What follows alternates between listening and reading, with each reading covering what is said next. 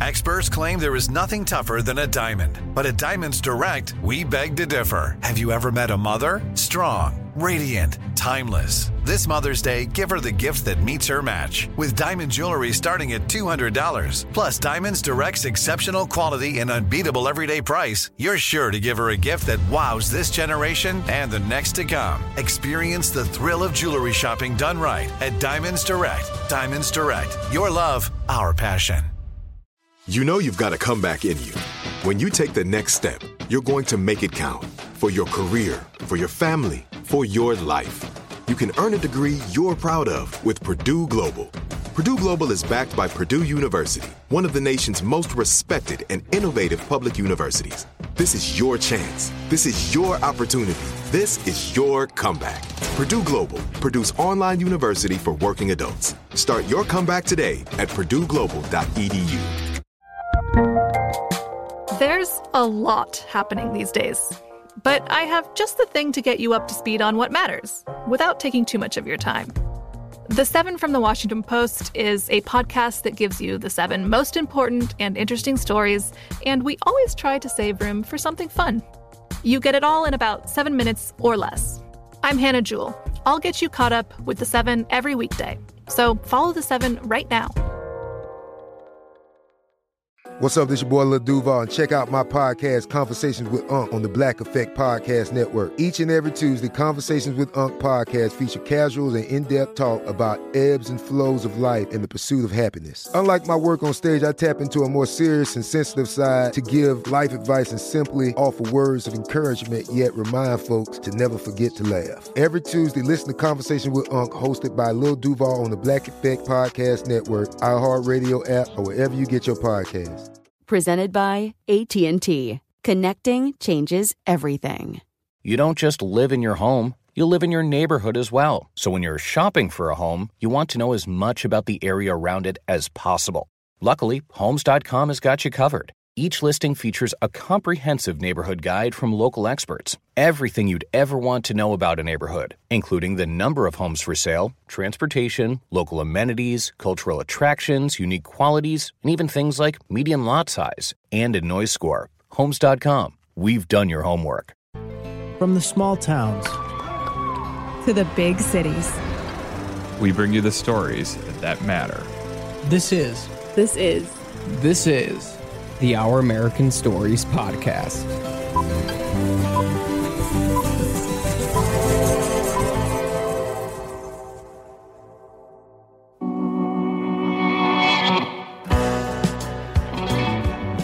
This is Lee Habib, the host of the Our American Stories podcast. We're so thankful for all of you that have been listening to our podcast over the last few years.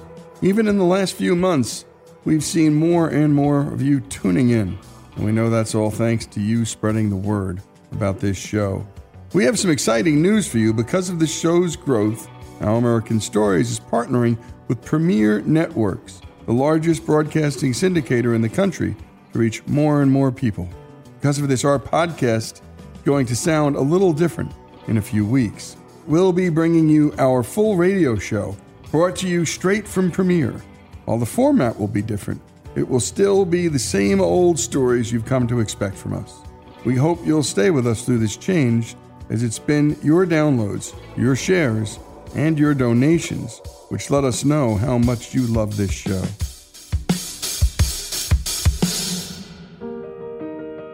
And now for today's stories. We'll bring you the story of one of the most controversial laws ever passed the Alien and Sedition Acts of 1798.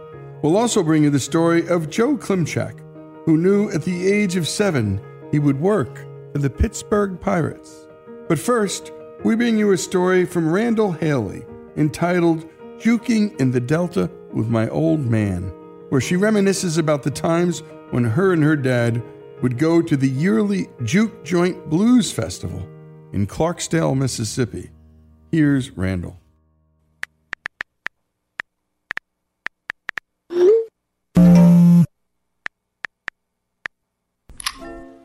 Call me when you can, he said. That's not out of the ordinary text message from Daddy. Between the hours of 7 a.m. and 6 p.m., Daddy and I are both busy working. We only call if it's urgent, otherwise, when you can suffices. This morning was no different. I assumed it was going to be one of his usual, how do I do this on Facebook, or can you help me do that on the computer? Don't get me wrong, it was, but he asked me something this time that left me reminiscing. Born and raised in Clarksville, Mississippi, you don't miss the Juke Joint Festival. It's the event of the year. Being the home of the blues, Clarksdale had to find another way to celebrate the music, and so there was Juke Joint. If, like me, you've moved away from the town, you go home for Juke Joint. It's just as important as Thanksgiving or Christmas.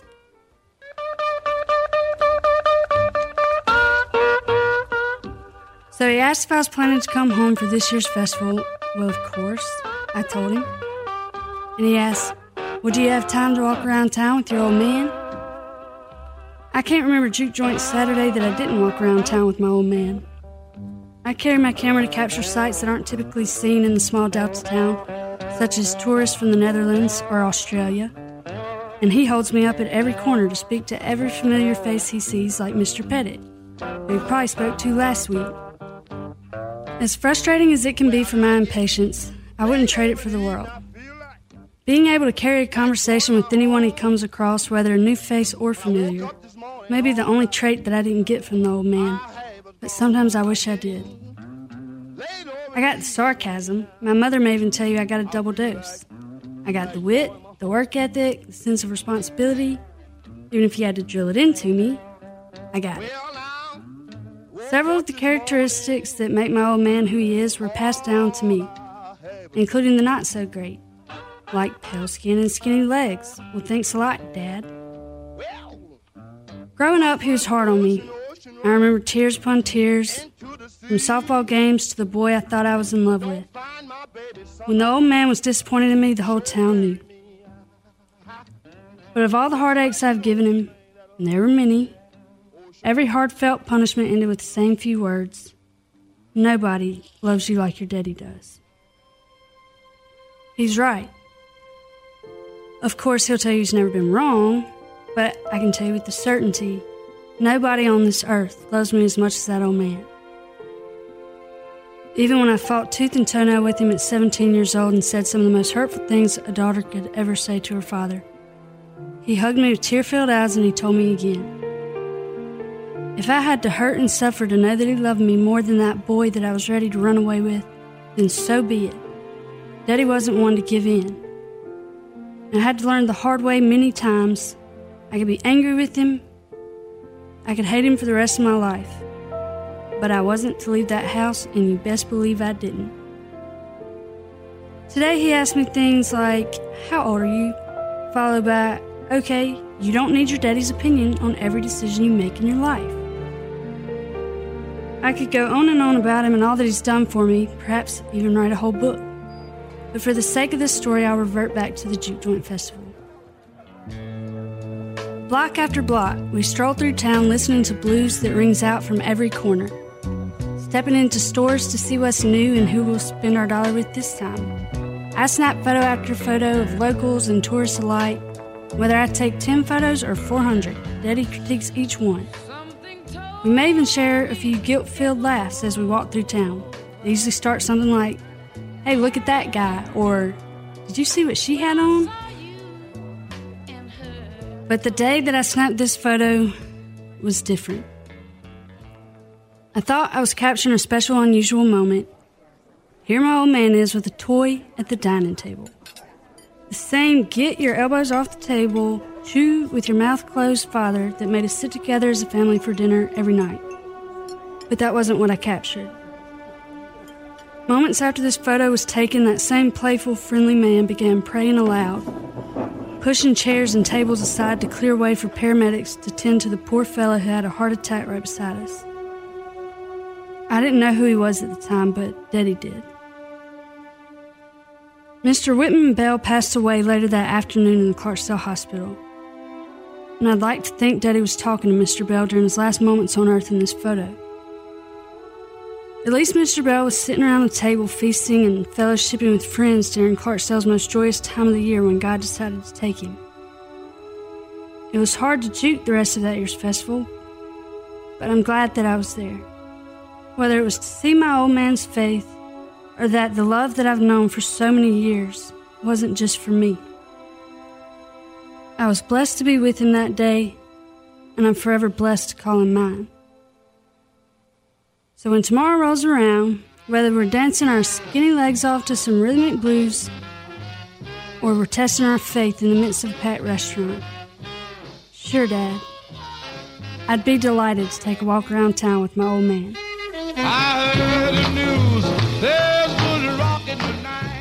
And what a beautiful story. What a voice. Randall Haley's, let's just face it, it was a love note to her dad. And any dad listening, you can only hope that you get a piece of writing like that for you in your lifetime. If you love what you're listening to, please go ahead and give us a five star rating. And while you're at it, review us. Let us know what you like about the show. It helps others find us on Apple Podcasts or wherever you listen to our show. Up next, the Alien and Sedition Acts is one of America's most controversial laws ever passed. Dr. Adam Carrington of Hillsdale College tells the story. Here's Monty.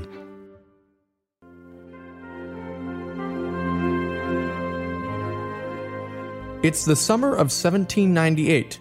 Our nation is brand new, and our second president, John Adams, has just signed the Alien and Sedition Acts. Here's Dr. Adam Carrington of Hillsdale College with more on what that meant. It's plural because there were four of them. There were two alien acts. One of them was called the Alien Enemies Acts, which gave the president basically unilateral power to remove adult males that were nationals of countries that we were currently at war with. The other was known as just the Alien Act or sometimes the Alien Friends Act. It said that even without war, a president could deport immigrants from a- another country if he thought that they posed some sort of threat or danger. The third was the Naturalization Act, which just extended how long someone that immigrated to the United States had to wait before applying for citizenship. It had been five years, this made it 14. And then finally, the uh, Sedition Act, which is actually the most famous of the group of acts, said that you could be prosecuted for saying malicious or slanderous things about the Congress or the President of the United States, or also if you were trying to go against the policy and positions of the United States broadly understood. But why were these acts passed? It turns out it had a little bit to do with Adams himself and how our nation felt about two countries across the Atlantic Ocean. To really understand where he was coming from in doing so. Some people will attribute it to his personality. He tended to be a fairly prideful man, uh, uh, struggled with vanity, so maybe he didn't want to be criticized. But it, it was actually a lot more than that, even though you can't deny that that couldn't have played a part. You have to understand the broader context in America, and you have to understand the broader context in the world internationally, America was caught in a kind of geopolitical conflict between the two major powers of the time. And the two major powers, uh, if you remember the Cold War, sort of everyone gravitated, it seemed, toward either the United States or Russia. The equivalent, or, or somewhat equivalent at that time, was France and England. They were the two big geopolitical powers that faced off and American politics itself, domestically, in many ways, its first divide, the first formation of political parties, was based off of should our international policy be more friendly to France or should it be a little more friendly to Great Britain? And much of the policy that France and Great Britain had toward us was depending upon whether we were being friendly to them.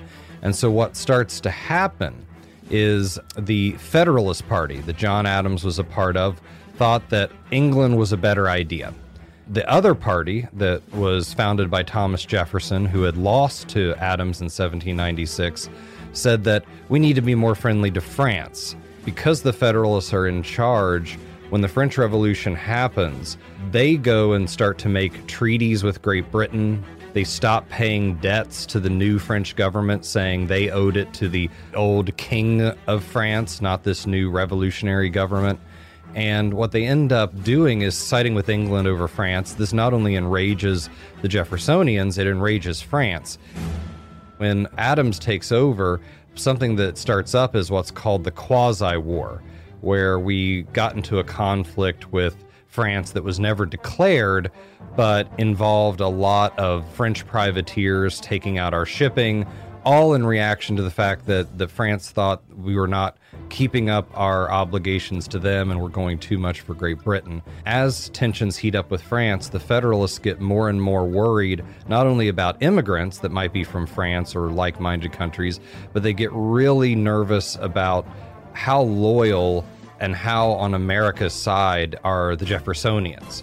Are they going to be too pro French? Are they going to subvert the American Republic? And so, what they end up doing is implementing first the immigration restrictions and then the sedition acts themselves.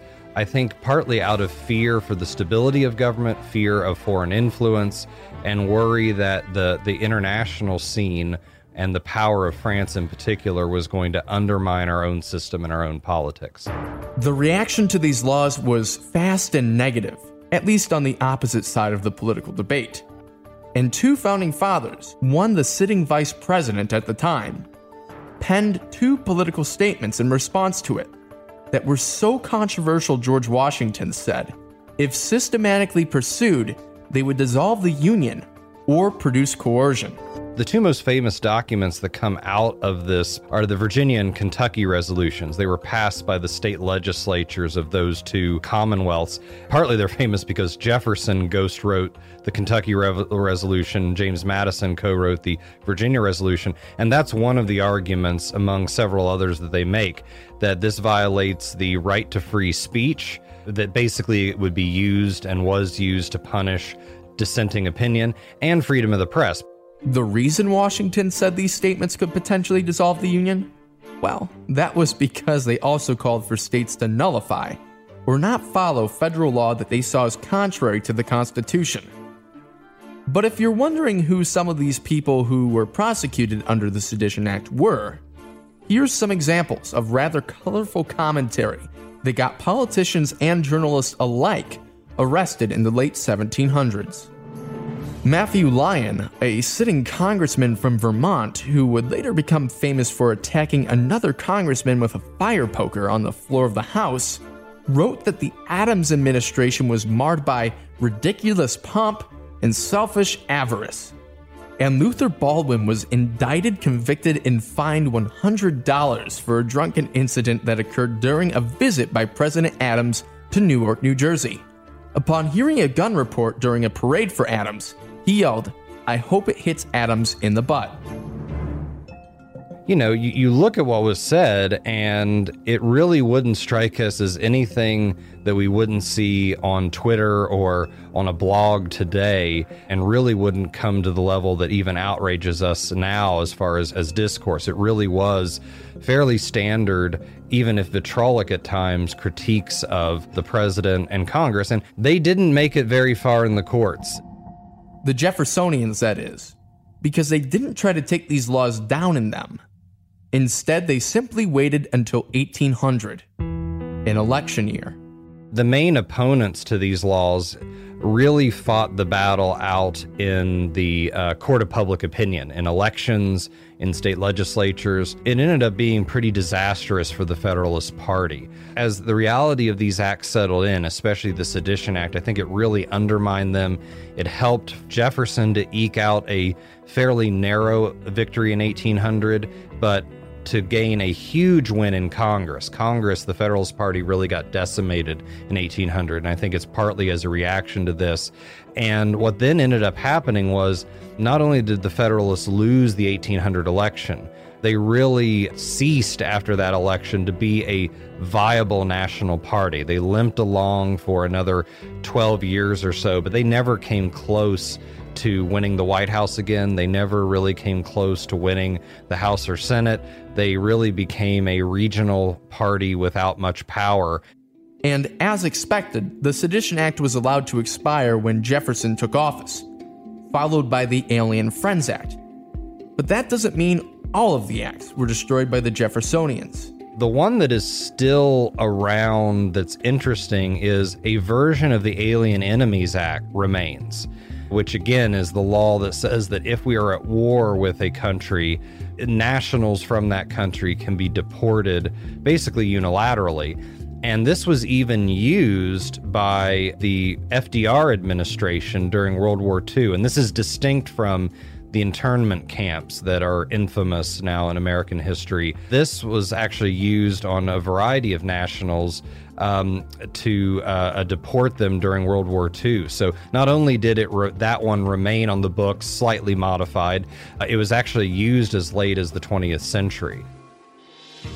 But if there's one thing that the Alien and Sedition Acts and their failure made clear, it's that our own rights are important. The right to f- speak and write freely is central to a popular government's ability to peacefully adjudicate disputes between each other rather than either having a tyranny or having uh, a bloodshed. That, that, that, that you protect speech to protect peace and to protect the free flow of ideas. And great job as always to Monty. And thanks as always to Hillsdale College for all they do. Again, go to hillsdale.edu to sign up for their terrific and free online courses.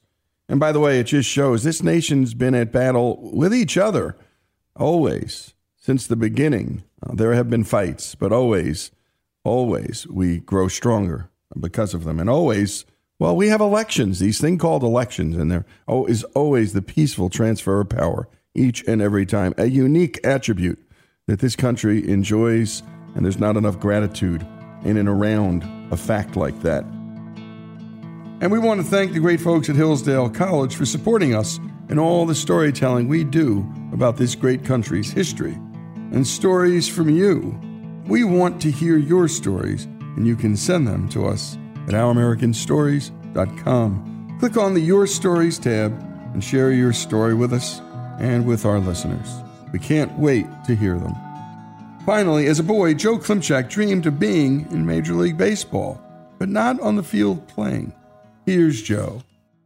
The love for baseball came from attending my first Pirates game when I was seven. My dad took me to my first game at Three River Stadium. It was love at first sight. It really was. I walked in and, and it was everything about the ballpark. It was it was the bright green turf. It was the lights. It was the sound of the organ. It was the smells of you know, nachos and, and, and popcorn and, and, and, cotton candy and peanuts, and, and, you were allowed to smoke then. So it was actually the smell of cigars I liked, and then beer, all mixed up into one. So that was great. It was the big jumbotron in center field. It was sensory overload. It was just amazing. Sometimes it just clicks. Sometimes you're just like, this, this space makes me really happy. And I thought, this is this atmosphere is just amazing. Everybody's happy here. You know, even when the Pirates are, are, are losing, you know, and, and, and there were years that they, we, we, we, lost more than we won, but there were obviously championship years too. But in the mid 70s, we were good. We were called the Lumber Company. I have my program from my first game. And then, of course, and then the big thing for me was this voice then that came over the PA system that was rich and deep and beautiful. And I thought, wow, I heard that voice and I said, I said, that's it, somehow, some way. That's the job I want. I somehow have to be an announcer in a big league ballpark at the age of seven, I knew exactly what I wanted to do because I thought that, this is definitely the place and that's definitely the job I want to do. His name was Art McKennan, the public address announcer. He was a PA announcer for um, almost 50 years. It was like the tones of a Stradivarius, is the way his voice has been uh, described. It, it, was just so beautiful, and, and I made that connection. And my dad would say that when we went to games after that, I would spend as much time in my seat twisted around watching Art on the fourth level make the announcements or watching the radio and TV guys on the third level. And I was just, I was locked into the announcers. First steps, it was researching these guys and reading about them. My first book was Voices of the Game, and I read about all the, that was more about not public address, but the radio announcers, the Harry Careys, the Harry Kalases, the Vin Scullys. And then it was really just watching these announcers on TV doing games, sportscasters, game show hosts. I was a big Richard Dawson fan, Bob Barker fan, Alex Trebek fan. It was more about uh, the show and less about the game. It was like it was like what they did. It was their nods, it was their winks, it was their gestures. I was just absorbing all of that. The evening news, the network news would be Peter Jennings, Tom Brokaw, Dan Rather, watching them, the little how, their voice inflection. I just study that constantly, and I would memorize their scripts. I would rehash them. I remember being in our house, and actually my two younger sisters. What a blessing it was that they would actually play along with me for at least five minutes. I believe I was in my bedroom, they were in theirs, and I would actually do a little radio show through the heating vent of my bedroom. Just kind of say, okay, you guys, you guys sit here. I'm gonna, I'm gonna make a couple announcements, read a couple news stories, give you the scores from last night. And I had to work extra hard because I attended Center School District in, in Beaver County in Aliquippa. And in my class of 186 students, there was only one that needed remedial speech training, and that one was me. And my mom actually saved that intermediate unit form, and I have it um, from 1979. I was 10 years old, and I had, uh, I had a bad lisp, couldn't say my S's clearly. And it actually says reason for assignment on the sheet, poor articulation. I, I just generally garbled my words. So, um, not a good start for a guy who wants to be a Major League Baseball announcer. So, I had to work extra hard. The lisp thing just was terrible for me. It, it took me so many, so many uh, practice sessions, and I still didn't get. It. I was, I was, uh, I remember I was in this uh, session with another girl who was in another grade. She wasn't in my grade; she was actually a little younger than me, but she got it right away, and I was like, I just couldn't do it. For me to make an S sound, I actually had to bite down, and my S's were, which is still kind of sloppy, but that was the best I could do until it finally clicked, like a year later. Constant repetition, constant studying announcers memorizing scripts, rehashing scripts. Art McKennan had a drill that he would actually, he's a longtime PA announcer, he had a drill where he would read through magazine articles, and if he skipped a line or had a hiccup or, or, messed up, he would have to go back to the beginning and start again. I would read every article in my Sports Illustrated magazines. And when I read through all those, I grabbed my mom's Women's Days and Family Circles, and I read all those out loud. So again, I just wanted to get as much repetition as I could because somehow, some way, you know, I wanted to be an announcer in a big league ballpark. So I, I, I'm at Grove City College and majoring in communications. I'm on the radio station staff, and I, I kind of carried that passion for announcing to college because I wanted to get as much experience now that I could there. And with the radio station, I became the sports director, the news director. I hosted a morning show.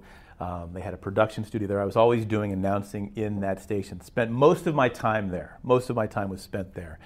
Um, I was also the public address announcer for all the sports, not just football and basketball, but the Olympic sports too. I did PA for soccer, for volleyball, for swimming, for baseball. Um, again, gathering all the communications, announcing experience I could. That's why for me, Grove City College was a perfect fit because I was hands-on. I was able to do that from a fresh, from my freshman year for four years to do all that announcing. I collected all this great, great experience, and and it was because of that that I was actually, I, when I was a sophomore, I said, okay. Now with some real experience now, now I think it's time to let the Pirates know that I'm interested in, in, in working for them because I know in a couple years it'll be time to graduate, and, and I would love to roll right into a big league announcing job, but those jobs don't come open very often. So I remember writing them a letter, and at this time now, uh, Art McKennan, the longtime PA announcer who I heard at the age of seven, he was the backup public address announcer now. He was the backup because he was too old. He was in his 80s. Tim DeBacco was the regular announcer. Art was doing the game on, games on Sundays. Tim was doing uh, every other game. But I decided to write a letter to the Pirates and say, Pirates, Dear Pirates, my name's Joe. I've collected all this announcing experience. I know you have a regular public address announcer and a backup public address announcer, but I really think, I really, really think you need a backup to the backup public address announcer. That's what you need because just in the, in the event that Tim and Art can't work a game, you need somebody reliable to fall back on. And I'm your man because I've been listening to these guys for years, memorizing their scripts inside and out. Would you please hire me?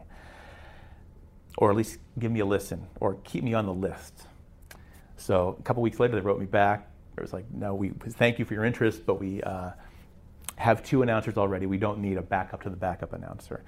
And I remember the last line, I actually saved the rejection letter. It said, best of luck in your efforts to work in baseball. And I was like, ah. Oh. For me, that sounded like a crushing line because all, all my life, all I wanted to do was work for the Pirates. and almost sounded like, uh, no thanks and, and, and good luck try somewhere else. We don't have any interest in, in you. But of course, I was uh, obsessed with getting this job, so I wrote them another letter. I said, No, you really need to hire me. You really, really. I, detailed all my experience. I went into more detail.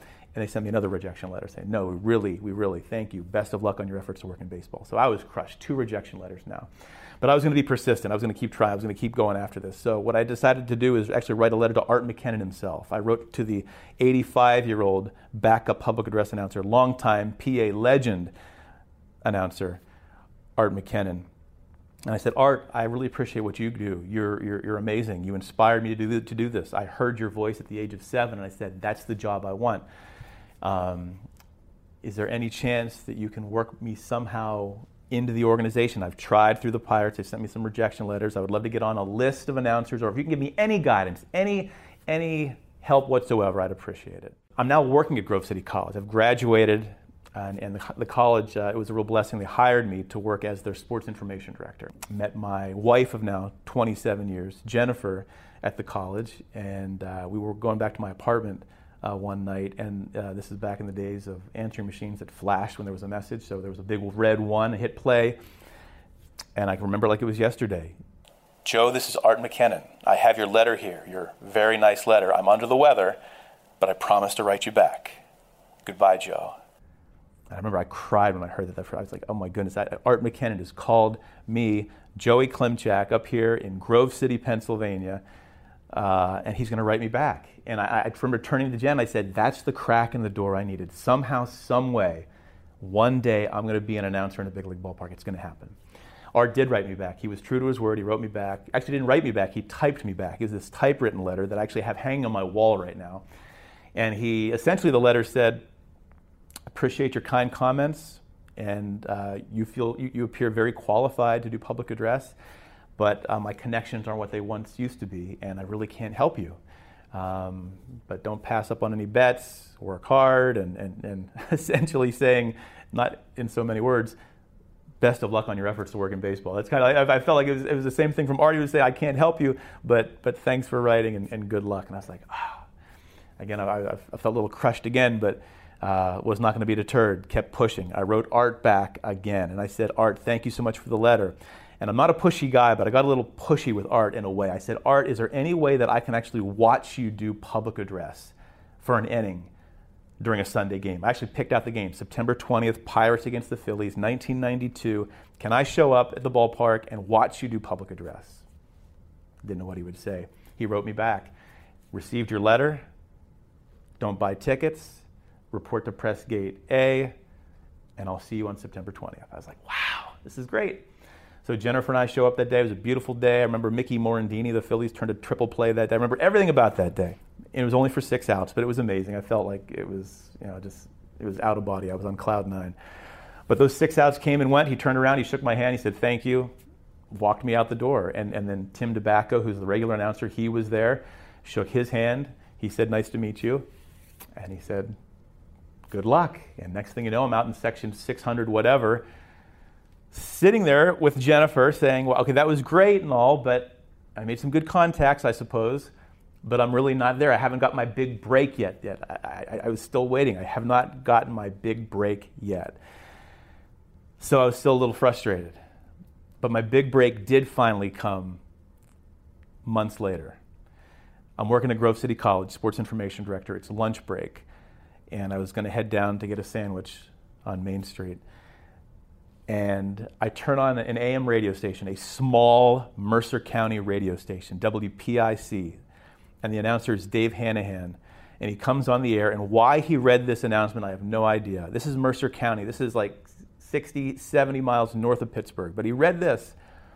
He said that the Pirates have decided to, this upcoming season, have high school games after Pirates games on Sundays. And the first one was going to be, believe it was like May 16th. I remember the two teams. It was going to be Greater Latrobe against Derry. And I heard that, and instantly I was like, oh my goodness, light bulb went off. I'm not going to get a sandwich today. I'm going to double back to my office. This was before cell phones. So I got to my office phone, called the Pirates, obviously thinking like they needed an announcer for these games. So it took a long time to find the person in charge. Finally, they got on the line. They said, We actually hadn't even considered having an announcer for this game. Since you're interested, sure, we'll, we'll, listen to a tape. Got to the production studio. Of course, I, would memorized the scripts inside and out, knew all the formatics and everything, the pauses, the inflections. The lady's name was Jackie. She called me back the next day. She said, Joe, we heard your tape. And if you're willing to work for free, congratulations, you are the announcer of our high school games after Pirates games on Sundays. I was like, wow, that's great. I'll see you there on May 16th. I'll show up. I can't wait to do this. Um, so that was a big break for me. That, that was huge. I mean, uh, you know, I would have done anything for free. I would have swept the floors for free. But the chance to announce in the big league ballpark, That was that was amazing. I'm in the same booth, not just in the booth now, but I'm at Art McKennan's microphone. That was crazy. Announcing in this stadium with 60,000 seats, never mind that only 60 of them were full for my games, but it was still a great experience.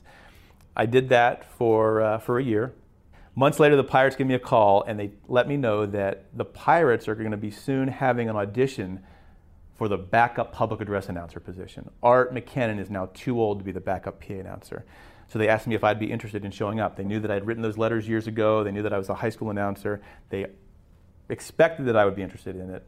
And obviously I was. I said, sure, I'd love, I'd love that. So I showed up uh, for this audition, hoping it'd just be me and a couple other people, but it was me and eight other people and they were all people from the Pittsburgh media. And I was like, oh no. So on paper, I really had no chance at winning this audition. I was a kid just a couple years out of college.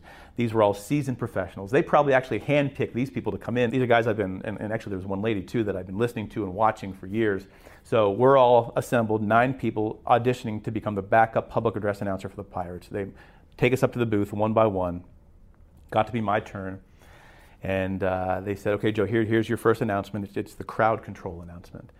And I actually said, I, I don't need the script. I thought, I actually, I know that one by heart. So I opened up the microphone. Ladies and gentlemen, we remind you, please do not go onto the field or in any way interfere with baseball still in play or throw objects of any kind. So I knew that one by heart. Did it, it went well. I actually knew that one backward. I knew that one backward. Play and still baseballs with interfere, way any in or field the two on go, not do please, you remind we, gentlemen and ladies. It was crazy. Like when you when you want something that bad, you get a little freakish about it. And I was freakish about getting this job. This is a week after the audition, and my director came over and said, Joe, congratulations. You won the audition. You're now the backup public address announcer of the Pittsburgh Pirates. That was huge. I, I was excited. I was like, wow, okay, I, I finally did it. Um, but I'm just the backup. And the, when you're the backup, you don't get many games. I got my first game. They actually gave me my first game. Usually I would, I would only get a game when Tim can't make the game. He'd have to be sick or have some kind of family emergency. But they gave me my first game, May 26, 1994. Again, remember, like it was yesterday, it was a 13 inning game. Pirates won 11 10 over the Mets and it was it was just it was just ah it was a dream come true for me. The next season I worked three games, but after seven seasons as the backup public address announcer, I'd only done seven games. It's the late 90s now, and we're rolling over 2000, and they're building PNC Park. And they opened it up in 2001, and I went to my director and I said, Eric, I'm obviously as the backup PA announcer not working many games. Is there any chance there might be a new job in the scoreboard department that I could do to work more games? There was a Pepsi bottle that sat over the Clemente wall when they opened up PNC Park. And when the Pirates hit a home run, smoke came out of the Pepsi bottle. It was my job when the Pirates hit a home run to hit the button that made the smoke come out of the Pepsi bottle for 81 home dates a year in 2001, 2, 3, 4. So 2005 rolls around. And what we do before every season is we have a rehearsal at the ballpark before opening day. It's an empty ballpark, it's late March. I'm in my Pepsi smoke chair. We're going to play a simulated game up on the video board, and if the Pirates hit a home run, yeah, I'll hit the button. But otherwise, I have nothing to do. I'm going through the pregame script, and I see there's a little line that says Radio MC. That means that somebody from the Pittsburgh media comes to the ballpark, and they stand on the field and address the crowd and say, like they say their name, the station they're from, when their shift is. And I said, okay, it's snowing, it's late March, it's an empty ballpark, nobody's showing up for this position. I went to my director, I said, Eric, since I have nothing to do in the pregame, can I go down? Can I be the radio MC today? And he looked at me and said, You want to do that? I said, I said, I'd love to. He said, Grab a microphone. Grabbed the microphone, went down to the field, found the camera guy, and at 6:42 they cued me. And I'm a big preparation guy, but I really hadn't prepared for this. All my announcing really had been uh, not on screen. This was the first thing on the video board. So I got a camera. I didn't even know where to look, but I assumed look into the camera and it went well. And after that rehearsal, my director tapped me on the shoulder and he said, he said, Joe, we watched you there and we thought it looked really good and we would like you to actually, if you're interested, host one of the games we play between innings on the video board. At the end of the fourth inning, you'll leave your Pepsi smoke guy position, you'll go down to the Riverwalk, and for, for that half inning, you'll play a game with a fan and then come back to the scoreboard room. I said, that'd be great. So now I'm actually announcing it all 81 games. One break. The next year turned into two breaks, and then a couple years later, and now I'm doing like five inning breaks. The next year I'm doing all of pregame, and, and now I sit here 15 years later. I've been the in-game host of the Pittsburgh Pirates, and I have about nine in-game breaks, all of pregame. I don't take a single day for granted. And this is 15 years later, and I'm just as excited 15 years later as I was the first day I did this job. when I walk onto the field, and the first thing I actually do, I walk onto the field, I look over my left shoulder. I do this every game to remind myself. At the top of the video board, it says home of the Pittsburgh Pirates. And it's just a reminder. I'm like, it still hits me like, wow. I don't look at myself as, as an announcer as much as I do a more like a fan with a microphone. I want that to be my persona here. But you know, I, I, I, I treat every day like it's opening day because I feel like it's opening day. I'm that excited. And what a story, Joe Klimchak's story. And it wouldn't have happened if his dad hadn't taken him to a ballpark. So, you dads out there who think you're not making a difference spending time with your kids, well, here's a classic story. And he remembers the smells, he remembers the sights, he remembers feeling this bliss. And he's not rejected once, folks, or twice, or three times. By the way, he'll take any job and work for free. Remember, he's given that job for free. And he says, I would have cleaned the place for free. And he just kept at it. And he just kept showing up and asking for more. And it's everything we need to learn about how to how to succeed and thrive and prosper in life is to show up and serve. If you've missed any of our previous podcasts, please go back and listen. We've told the story of Allegory Handcrafted Goods, the Chicago based pen and leather goods company, the story of the principal pursuit locomotive of the Great Railroad Chase, and also the story of the two men who ended red light camera tickets, and so much more. Thanks again for listening. I'm Lee Habib and this is the Our American Stories podcast.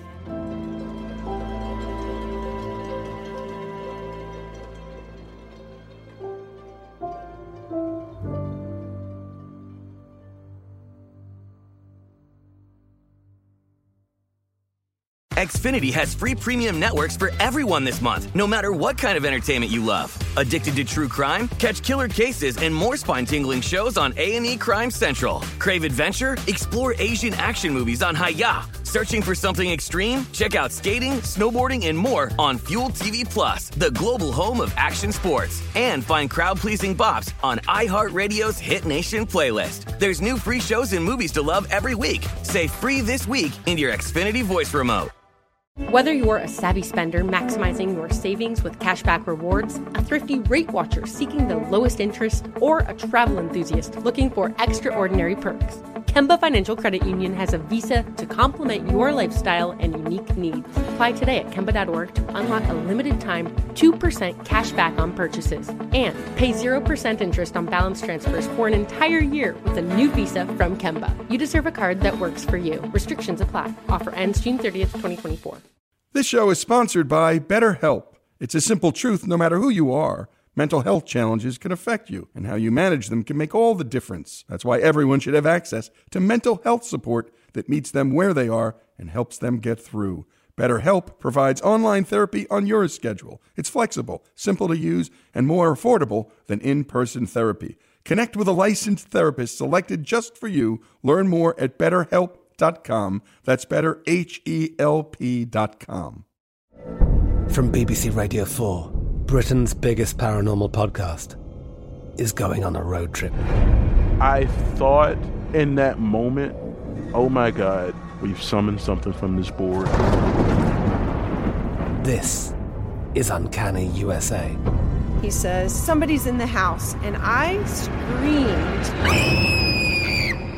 Listen to Uncanny USA wherever you get your BBC podcasts, if you dare.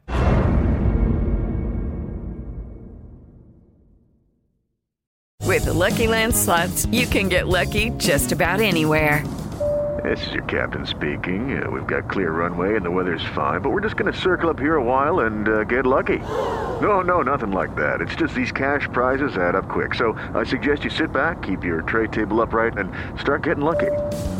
Play for free at LuckyLandSlots.com. Are you feeling lucky? No purchase necessary. Void where prohibited by law. 18 plus terms and conditions apply. See website for details.